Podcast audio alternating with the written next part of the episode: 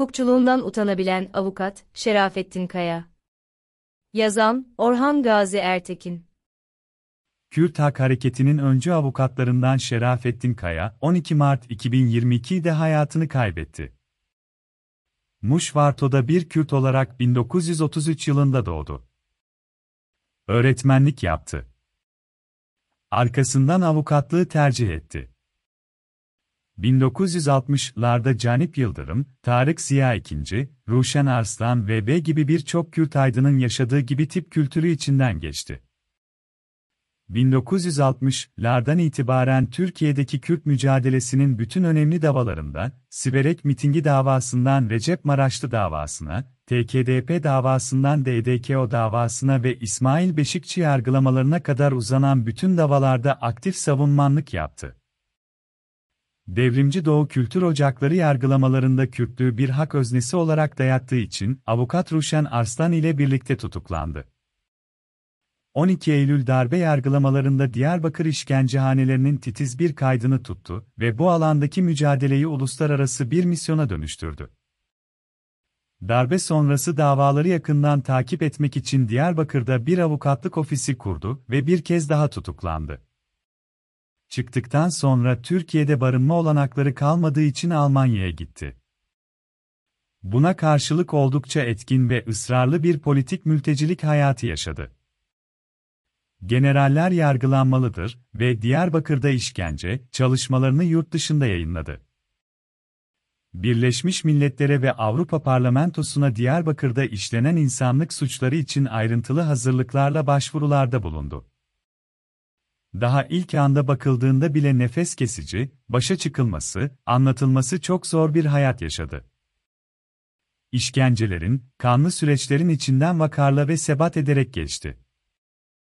Türkiye'de Kürtlüğün ve Kürt mücadelelerinin modern tarihinin önemli eşiklerinde yer aldı ve tüm bu eşikleri hayatı ile birleştirdi. İşte tam bu nedenle Şerafettin Kaya'nın hayatı Türkiye hukuk düzenini ve Kürtlerin yerini anlamak bakımından oldukça önemli biyografik malzemeler içeriyor. Ben şimdi onun bazı biyografik izlerini hak mücadelesi ekseninde ele almak istiyorum. Bu yolla hem Kürt modern tarihinin farklı ve yeni bir tarzda yeniden yazılabileceği ek bir kulvar açmak hem de Türkiye hukukunun analizine ilişkin bazı ön veriler oluşturmak istiyorum. Şerafettin Kaya ve Türkiye Hukuku Türkiye'de avukatlık, hak, hukuk ve adalet meselelerine dair entelektüel anlama çabaları hep pek zayıf kalmıştır. Kürtler söz konusu olduğunda ise, hak ve hukuk tartışmalarına ilişkin sorun daha da çetrefilleşir. Türkiye'de avukatlığın kuramsal meseleleri edinilmediği gibi örneğin en önemli araştırma malzemeleri olan biyografiler hukuk ve norm tartışmalarının çok dışında tutulmuş, ilgisiz olduğu bile düşünülmüştür. Oysa Amerikan hukuki realizm akımı, eleştirel hukuk çalışmaları ve eleştirel ırk kuramlarının bize gösterdiği en önemli şey, norm, on, yasanın, hukukun gerçek anlamının hep çok anlamlılık içerdiği, karar ün farklı hayat tecrübeleriyle olan derin ilişkisi ve toplumsal hiyerarşinin ve hukuki eşitsizliklerin hayat hikayeleri içinde nasıl görünebilir olduğuna dair can alıcı derslerdi. Bu anlamda hukukçu hayatları aynı zamanda normu, yasayı ve hukukun ta kendisini ortaya koymaktaydı.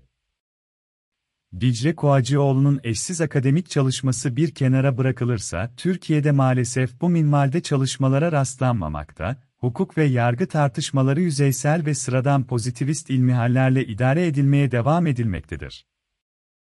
Şerafettin Kaya'nın hayatı işte bu eksikliğin aşılarak ortaya konulabileceği bir zenginliktedir. Kaya'nın bir avukat olarak hayatı Türkiye'nin hukuk düzenini, içerdiği milli eşitsizlik ve hiyerarşiyi pek yerinde biçimde ortaya koymaktadır. Türkiye'de normu, hukuku ve yargıyı anlamak istiyorsanız Şerafettin Kaya'nın biyografisine bakmalısınız. Sadece 1980 darbesi sonrası Türkiye Barolar Birliği Başkanı Avukat Atilla Sav ile görüşmesi bile yeterince öğreticidir. Cumhuriyetçi hukukçuluğun sefaleti ve Şerafettin Kaya Türkiye'de hukukun inşası ve pratikleri ile Kürtlerin o hukukun içindeki yerini anlamak bakımından bir karşılaşma oldukça tarihi niteliktedir.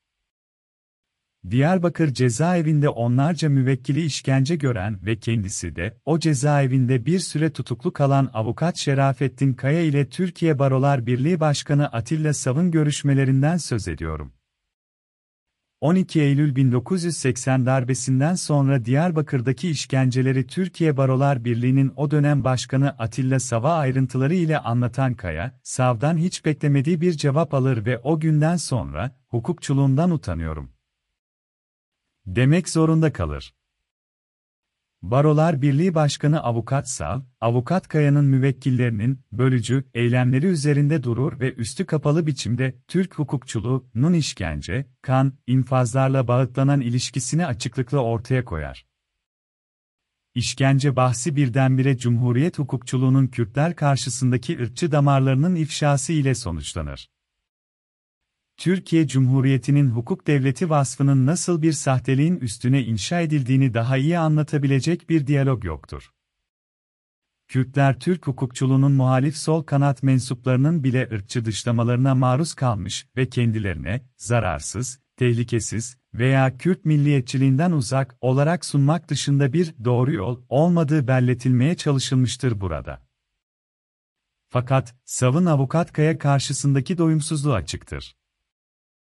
İşkence konusu birdenbire önemsizleşmekte ve Kürtler karşısındaki nefret iştahla ortaya saçılmaktadır. Avukat Kaya, Cumhuriyetçi avukatlığın bu utanç verici tepkisi karşısında işte o tarihi sözü söylemişti, hukukçuluğundan utanıyorum. Hukukçuluğundan utanıyorum. Kaya karşısındaki gücün devletten topluma ve oradan da Türkiye'nin sivil toplum kurumlarına kadar ulaşan etkisini görmüş ve ürkmüştü hukukçuluğun hukuk ile ilişkisini onlarca tarihi davada tecrübe etmiş ve onlara karşı koymuştu.